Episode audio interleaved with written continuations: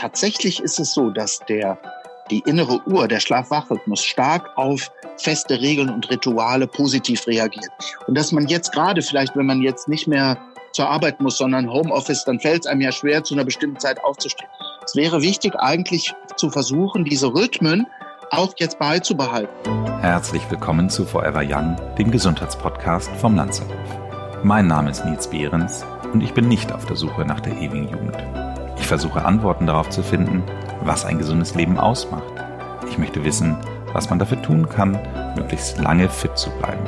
Aus diesem Grund treffe ich jede Woche einen Gesundheitsexperten, der mir meine Fragen beantwortet. Und wer weiß, Vielleicht kann man am Ende durch dieses Wissen doch ein längeres Leben führen. Herzlich willkommen zu einer neuen Folge Forever Young. Ich bin heute zugeschaltet mit Dr. Michael Feld. Michael ist äh, wahrscheinlich einer der bekanntesten Schlafmediziner in Deutschland. Ähm, er ist in relativ vielen Talkshows, er ist Buchautor und er ist auch seit vielen Jahren unser Konziliararzt vom Lanzerhof, der dieses Schlaflabor macht. Hallo Michael.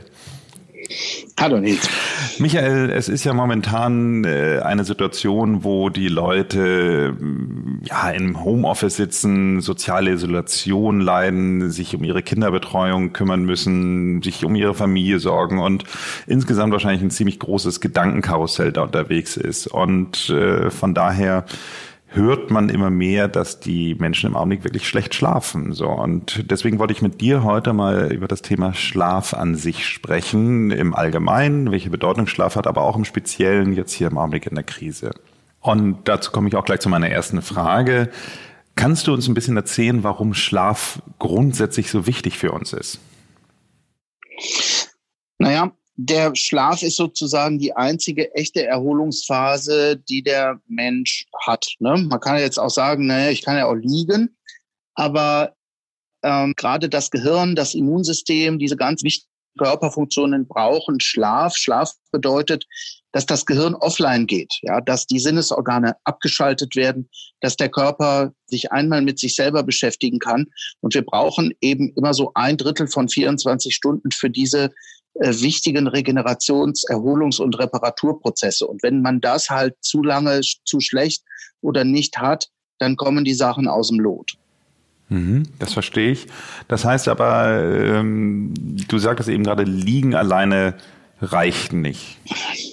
Also man sagt so roundabout, Muskeln, ja, kämen auch mit Ruhe aus. Aber, aber das Gehirn, insbesondere das Gehirn, das braucht wirklich Schlaf.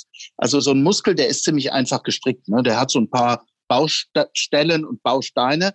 Der käme auch theoretisch mit Ruhe aus. Das ist auch ein Grund mit, warum die Leute vor 250 Jahren, als 80 Prozent der Deutschen draußen unter freiem Himmel ihr Tagewerk verrichteten, ähm, wenn du und ich jetzt Holzhacker wären, dann kämen wir auch wahrscheinlich mit vier, fünf Stunden Schlaf super locker über die Runden, ja, weil so ein Muskel das mehr verzeiht.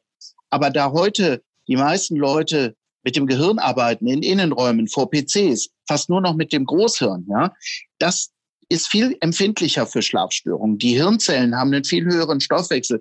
Die müssen entmüllt werden nachts. Da läuft so eine richtige Waschmaschine ab und so. Und deswegen ist insbesondere für den modernen Menschen Schlaf so wichtig. Kannst du das ein bisschen erklären, was du mit der Waschmaschine meinst? Also was, was genau wird da abgeleitet? Du weißt, du lachst schon, weil das immer mein Lieblingsthema ist. Also das ist eine ganz spannende Sache, die man auch erst seit ein paar Jahren überhaupt richtig verstanden hat. Man muss sich das so vorstellen, dass überall im Körper, wo jetzt Stoffwechsel passiert, wo wir uns jetzt bewegen, fallen auch Abfallprodukte an. Ja, die so eine Zelle, die nimmt dann Sauerstoff und dann schmeißt sie irgendwas anderes raus. Und diese Sachen müssen wie bei der Müllabfuhr in der Straße und in der Stadt müssen die irgendwie vom Körper abtransportiert werden. Und jetzt macht das viel das sogenannte Lymphsysteme. Und ja, wenn ich jetzt einen Wadenmuskel nehme oder so, da sind viele Lymphgefäße drumherum und alleine dadurch, dass ich rumlaufe, wird diese Lymphe, also diese Müllabfuhr, schön umtransportiert, umgepumpt und da funktioniert ein vernünftiger Abtransport. Jetzt hat das Gehirn das Problem, das ist ja in dieser Knochenkapsel vom Schädel drin. Da kann man nicht massieren. Ja, man kann keine Hirnlymphdrainage machen. Da kommt man nicht so gut ran, weil der Knochen halt so hart ist. Mhm. Ja. Jetzt hat die Natur sich aber was Lustiges einfallen lassen. Die hat sich gedacht, na ja, gerade da, wo der meiste Müll nachts entsteht, müsste ich ja auch eine effektive Müllabfuhr für den Hirnmüll haben. Und da macht die Natur Folgendes, und das macht sie halt fast nur im Schlaf. Bestimmte Zellgruppen im Gehirn, die sogenannte Glia, Da hat man früher immer gedacht, ach, das ist nur so Stützgewebe, brauchen wir ja gar nicht. Die schwillt nachts an und ab wie so eine Pumpe und pumpt dieses verbrauchte Zellwasser weg. Ja, und wenn wir aber jetzt gar nicht schlafen oder viel zu lange zu schlecht, dann, dann funktioniert bei manchen Menschen diese Hirnmüllabfuhrpumpe nicht so gut. Und das kann bis hin zu Demenzen führen, wenn das über viele, viele Jahre geht. Das ist eine ganz spannende Forschungsergebnisse, die auch recht neu sind. Das ist ganz interessant, wenn du sagst, wenn das über viele, viele Jahre geht. Ich habe das in einigen Foren in der Vorbereitung auf dieses Gespräch auch schon gesehen, dass sich jetzt ganz viele Leute machen, dass sie jetzt auch äh, Sorgen darüber machen, dass sie glauben, dass sie jetzt eine, eine richtige Schlafstörung entwickeln. Ähm, geht das so schnell? Nein, und da muss man auch die Leute mal beruhigen und die Kirche im Dorf lassen. Also man muss schon sehr lange das sehr doll haben, jetzt gerade bei nervlichen Ein- und Durchschlafstörungen, bis man davon wirklich krank wird. Und gerade jetzt in dieser doch für alle Leute angespannten Zeit mit der Corona-Angst oder Existenzangst ist es völlig normal, auch nachts mal wach zu werden oder nicht so gut zu schlafen. Davon stirbt man nicht. Das muss man ganz klar sagen, weil sonst entsteht ein noch schlimmerer Teufelskreis. Dann haben die Leute Angst, nicht zu schlafen und dann kriegen sie noch Angst, dass sie davon jetzt auch noch krank werden. Das muss schon über sehr lange Zeit sehr doll sein, über viele Jahre, bis das dann wirklich solche Auswirkungen hat. Hm. Du hast es eben gerade schon gesagt, es gibt die beiden häufigsten Probleme sind die Ein- beziehungsweise die Durchschlafprobleme. So, ist das ja. zu werten irgendwie? Also wenn man das statistisch auswertet, ähm, hat man im Schnitt etwas mehr sogar noch Leute, die eher Durchschlafstörungen haben. Ja? Also du hast so mehrere Gruppen bei den Schlafstörungen. Das eine sind ähm, schlafbezogene Atmungsstörungen, Schnarchen, Schlafapnoe. Da machen wir ja nochmal vielleicht irgendwann was anderes zu. Und hier mit den Ein- und Durchschlafstörungen ist es so, es gibt manche Leute, die kommen halt nicht gut in den Schlaf rein. Manchmal sehr lange nicht, aber wenn die dann mal schlafen, schlafen die dann zum Glück durch. Dann gibt es welche, die können gut einschlafen, werden dann aber jede Nacht ein- oder mehrmals wach, können dann nicht mehr einschlafen. Und eine dritte Gruppe hat beides. Und statistisch sind die Durchschlafstörungen sogar noch was häufiger. Ja, aber jetzt muss man auch immer abwägen. Ist das jetzt nur mal kurz zum Pipi machen und ich schlafe wieder ein? Dann macht das überhaupt nichts. Auch wenn ich zwei, dreimal nachts wach werde, solange ich irgendwann wieder einschlafe oder mich auch am nächsten Tag komplett fit fühle, nicht krank werde, ist das alles nicht so schlimm. Wenn ich aber durch diese Schlafstörung jeden Tag total im Eimer bin oder Bluthochdruck kriege oder depressiv werde, dann muss man das behandeln. Hm. Du hattest mir, deswegen äh, bin ich wahrscheinlich auch so ein Fan von deiner Waschmaschinenerklärung. Du hattest mir mal gesagt, wenn ich jetzt schon mal die ersten vier Stunden Schlaf hinter mir habe, dann ist ja zumindest mal ein gewisser Teil des Abtransportes ja schon mal erledigt. Dann muss ich mich nicht so grämen, wenn ich jetzt nicht sofort wieder einschlafe. Ja, sagen wir mal so, ne? man äh, kann gar nicht so genau sagen, ob jetzt die ersten vier Stunden oder die zweiten oder ob die totale Anzahl, das ist so ein bisschen unterschiedlich. In der ersten Nachthälfte holt sich der Körper mehr sogenannten Tiefschlaf, da ist das Gehirn ziemlich stark offline gegangen, da ist man auch schwer erweckbar und wenn man einen dann aus diesen ersten zwei, drei Stunden weg, dann braucht der länger, um wach zu werden. Und gegen morgen, also ab der Nachtmitte, wird der Schlaf sowieso ein bisschen flacher. Da nehmen eher die Traumschlafphasen zu, wo sehr viel Hirndurchblutung ist. Und in beiden Phasen findet das eigentlich statt. Ganz grob könnte man jetzt sagen, für Sportler ähm, ist oder für die Muskeln und die Knochen und die Haut und das Immunsystem ist die erste Nachthälfte wichtiger und ganz grob gesagt für das Gehirn, die Psyche, äh, die Seele, die zweite. Aber letztlich brauchst du beides. Hm. Ja. Welche Bedeutung kann man denn jetzt im Augenblick, wenn die Leute wirklich sagen, sie träumen so schlecht? Was würdest du sagen, was für eine Bedeutung hat das? Also ich träume tatsächlich im Moment auch schlechter als sonst. Und natürlich glaube ich schon, dass so eine latente Angst und Bedrohung liegt ja schon in der Luft. Ob die jetzt wirklich so dramatisch berechtigt ist, werden wir erst im Nachhinein sehen. Ja, das bei uns ist läuft es ein bisschen anders als in anderen Ländern. Aber natürlich ist es auch verständlich, wenn jetzt die meisten Träume eher vielleicht noch so ein bisschen schlechter sind. Einfach das Negative, was am Tag passiert, das packt der Körper eher in die Nacht. Und das Positive, das nehmen wir, wollen wir am Tag stärker wahrnehmen. Wir wollen das Negative lieber verdrängen, obwohl die Medien uns das ja gar nicht erlauben. Und es ist so, dass normalerweise schon ungefähr 60 Prozent der Trauminhalte, die wir haben, auch ohne Corona, eher negativ sind, einfach weil das Gehirn sagt, ich muss den negativen Kram halt auch irgendwie verarbeiten, das mache ich dann lieber nachts. dann merkst du es meistens nicht. Ja. Und jetzt, wo das, man muss natürlich auch sehen, guck mal, die Selbstständigen jetzt oder die Gastronomen, unter was für einem immensen existenziellen Druck die jetzt stehen. Ja. Wenn die überhaupt schlafen können, dann ist schon viel gewonnen. Und dass dann natürlich Sorgen, Existenzängste auch in den Träumen sich spiegeln, ist normal. Mhm. Ja, ich glaube, man, äh, du hast mir mal gesagt, so, dass bis zu 80 Prozent dessen, was wir so träumen, in irgendeiner Weise was mit der Realität zu tun hat. Das äh, kann ich mir bei meinen Träumen manchmal gar nicht so vorstellen, ja. aber. Also, das ist noch nicht so ganz raus. Das, der Traum ist ja immer noch eine ganz, ganz spannende Blackbox der Natur. So richtig verstanden haben wir das nicht. Es gibt ja unterschiedliche Deutungsansätze, die Psychoanalytiker zum Beispiel, so hauptsächlich mit Freud beginnend und so die deuten das ja als sehr individuell, als äh, Psychohygiene, als seelische Verdauung. Da ist, wenn du vom Apfel träumst, hat das für dich eine ganz andere Bedeutung, als wenn ich. Dann gibt es empirische Traumforscher. Das sind Psychologen, die, die deuten nicht, die gucken nur, wer träumt wann was. Also die machen zum Beispiel Vergleiche, träumen Frauen anders als Männer.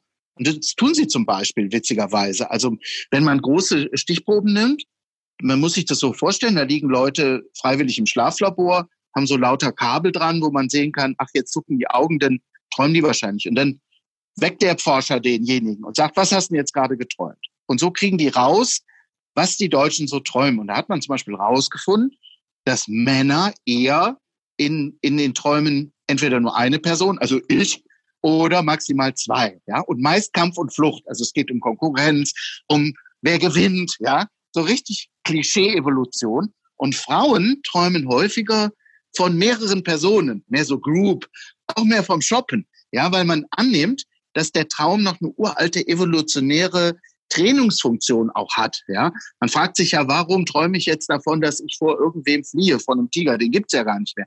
Also die Natur hat gesagt, diese wichtigen Überlebensmechanismen üben wir mal nachts im Traum. Ja, dass falls doch mal was ist, der das noch kann.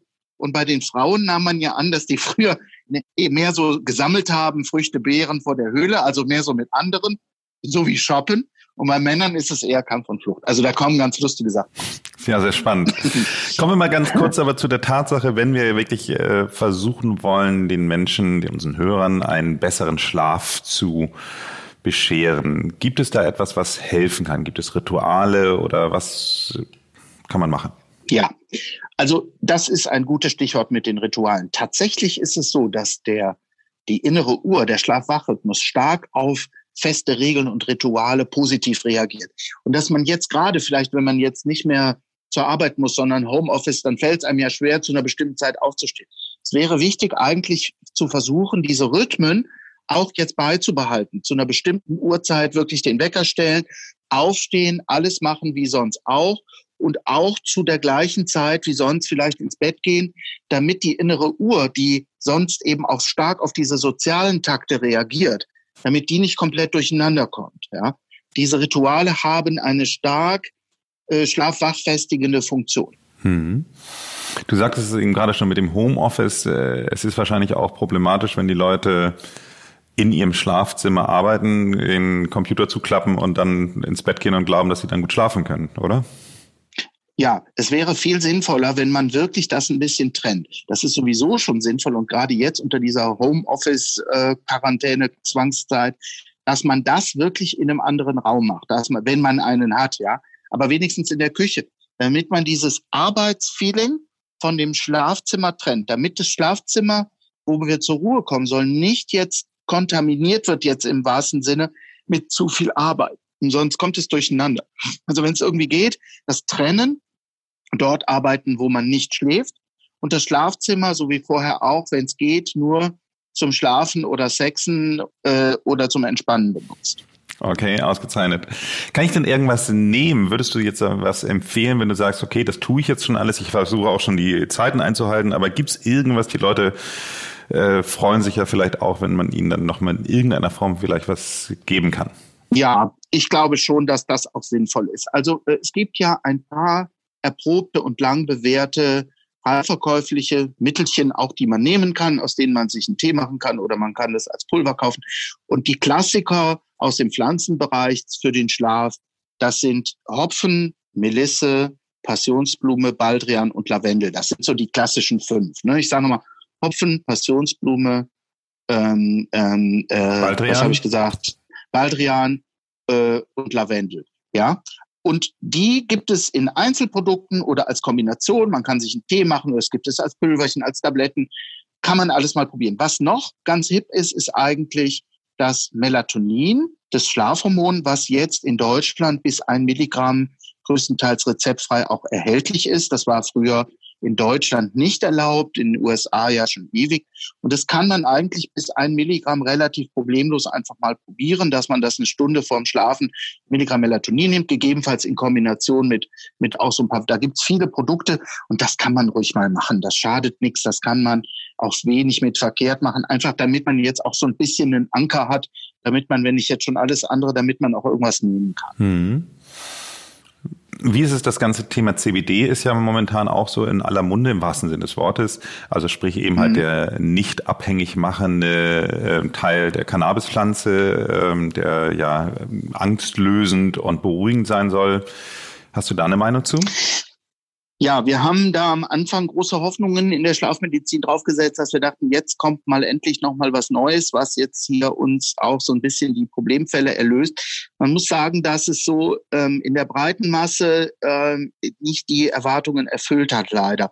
Im Einzelfall kann es trotzdem gut wirken, aber man muss das ausprobieren. Es ist jetzt als generelle Empfehlung, ah, CBD kannst du jetzt auch jedem so empfehlen wie Melatonin oder die Pflanzen hat es sich leider nicht so durchgesetzt. Ja, wir haben das anfangs viel probiert, weil es bei Schmerzen und bei Spasmen oder so ja recht gut wirkt, also zumindest auch in Kombination mit dem anderen. Das muss man im Einzelfall ausprobieren. Manchen Leuten hilft das CBD sehr schön, aber einigen auch nicht. Da können wir noch nicht so, weil wir auch die Erfahrung noch nicht über viele Jahre damit haben. Da muss man erst einmal abwarten. Man kann das ausprobieren, aber es gibt noch keine Garantie, dass es jetzt so der Bringer ist. Hm. Also ich kann es für mich persönlich sagen, ich habe weder Ein- noch Durchschlafprobleme, aber ich ähm, äh, liegt vielleicht ein bisschen an der Natur der Sache. Ich track ja sehr viel, was ich im Schlaf so mache und ich kann einfach sehen, dass meine Schlafqualität, das heißt also die Tiefschlafphase, die Erholung insgesamt, wenn ich vorher CBD einnehme, sich deutlich verbessert gegenüber Nicht-CBD-Einnahme. Also äh, von daher also Dann, es kann es kann auch sein, dass das wirklich bei dem CBD genetische Unterschiede hat, dass zum Beispiel dieses Endokannabinoid-System, auf was das wirkt, ist doch von Mensch zu Mensch ein Stück unterschiedlich. Und da gibt es gute Responder, muss man sagen, zu denen du vielleicht gehörst, wo man dann sogar auch vielleicht mit Hirnströmen sehen könnte, boah, cool, bei Herrn Behrens da verlangsamen die sich, der reagiert da super drauf und andere haben da einfach nicht so den, ne? Theanin ist auch so ein Stoff, was man untersucht hat. Das ist quasi aus grünem Tee, aber aus grünem Tee eher die beruhigende Variante da hat man das auch festgestellt, dass sich manche Leute unter Theanin die Hirnströme beruhigen und die tiefer schlafen, manche gar nicht. Und das kann hier auch so sein. Mhm.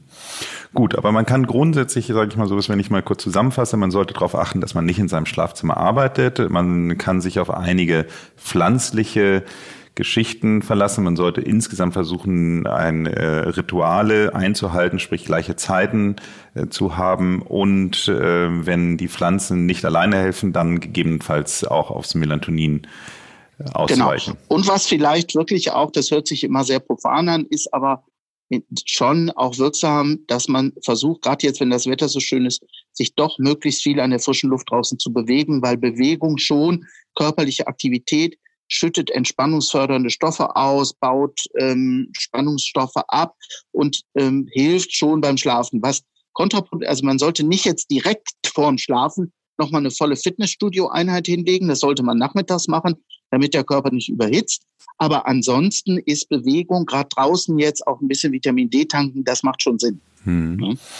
Als letzten Punkt, weil wir es gerade in einer der vorhergehenden Folgen hatten, ist es, äh, würde ich nochmal das Thema Meditation ansprechen, das ähm, gegebenenfalls hilft beim Gedankenkarussell, äh, aber vielleicht auch zur Entspannung.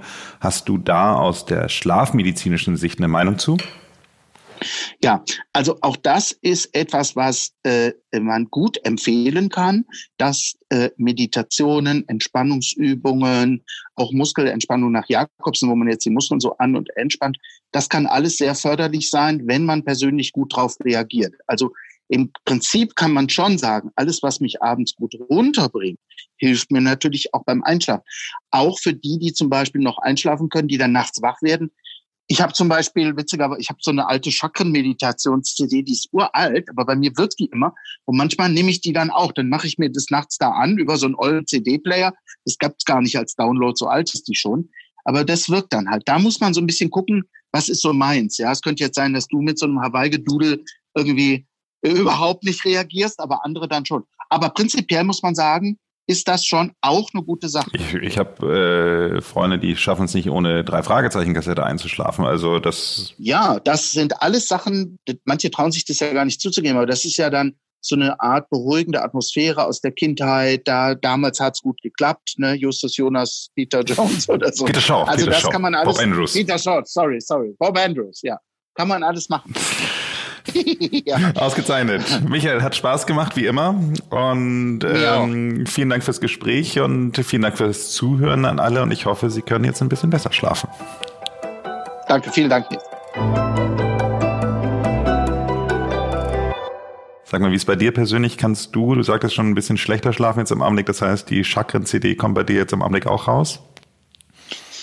Ja, die kommt schon auch raus. Ne? Ich merke schon natürlich auch so, wobei es uns jetzt privat gut geht, äh, aber du merkst ja auch, die Praxis hat etwas weniger. Und, und es gibt, es liegt ja eine latente Bedrohung schon in der Luft. Die ist natürlich jetzt nicht so dran. Ich merke es halt schon. Ja. Also, und dann muss man halt auch mal ein bisschen gucken.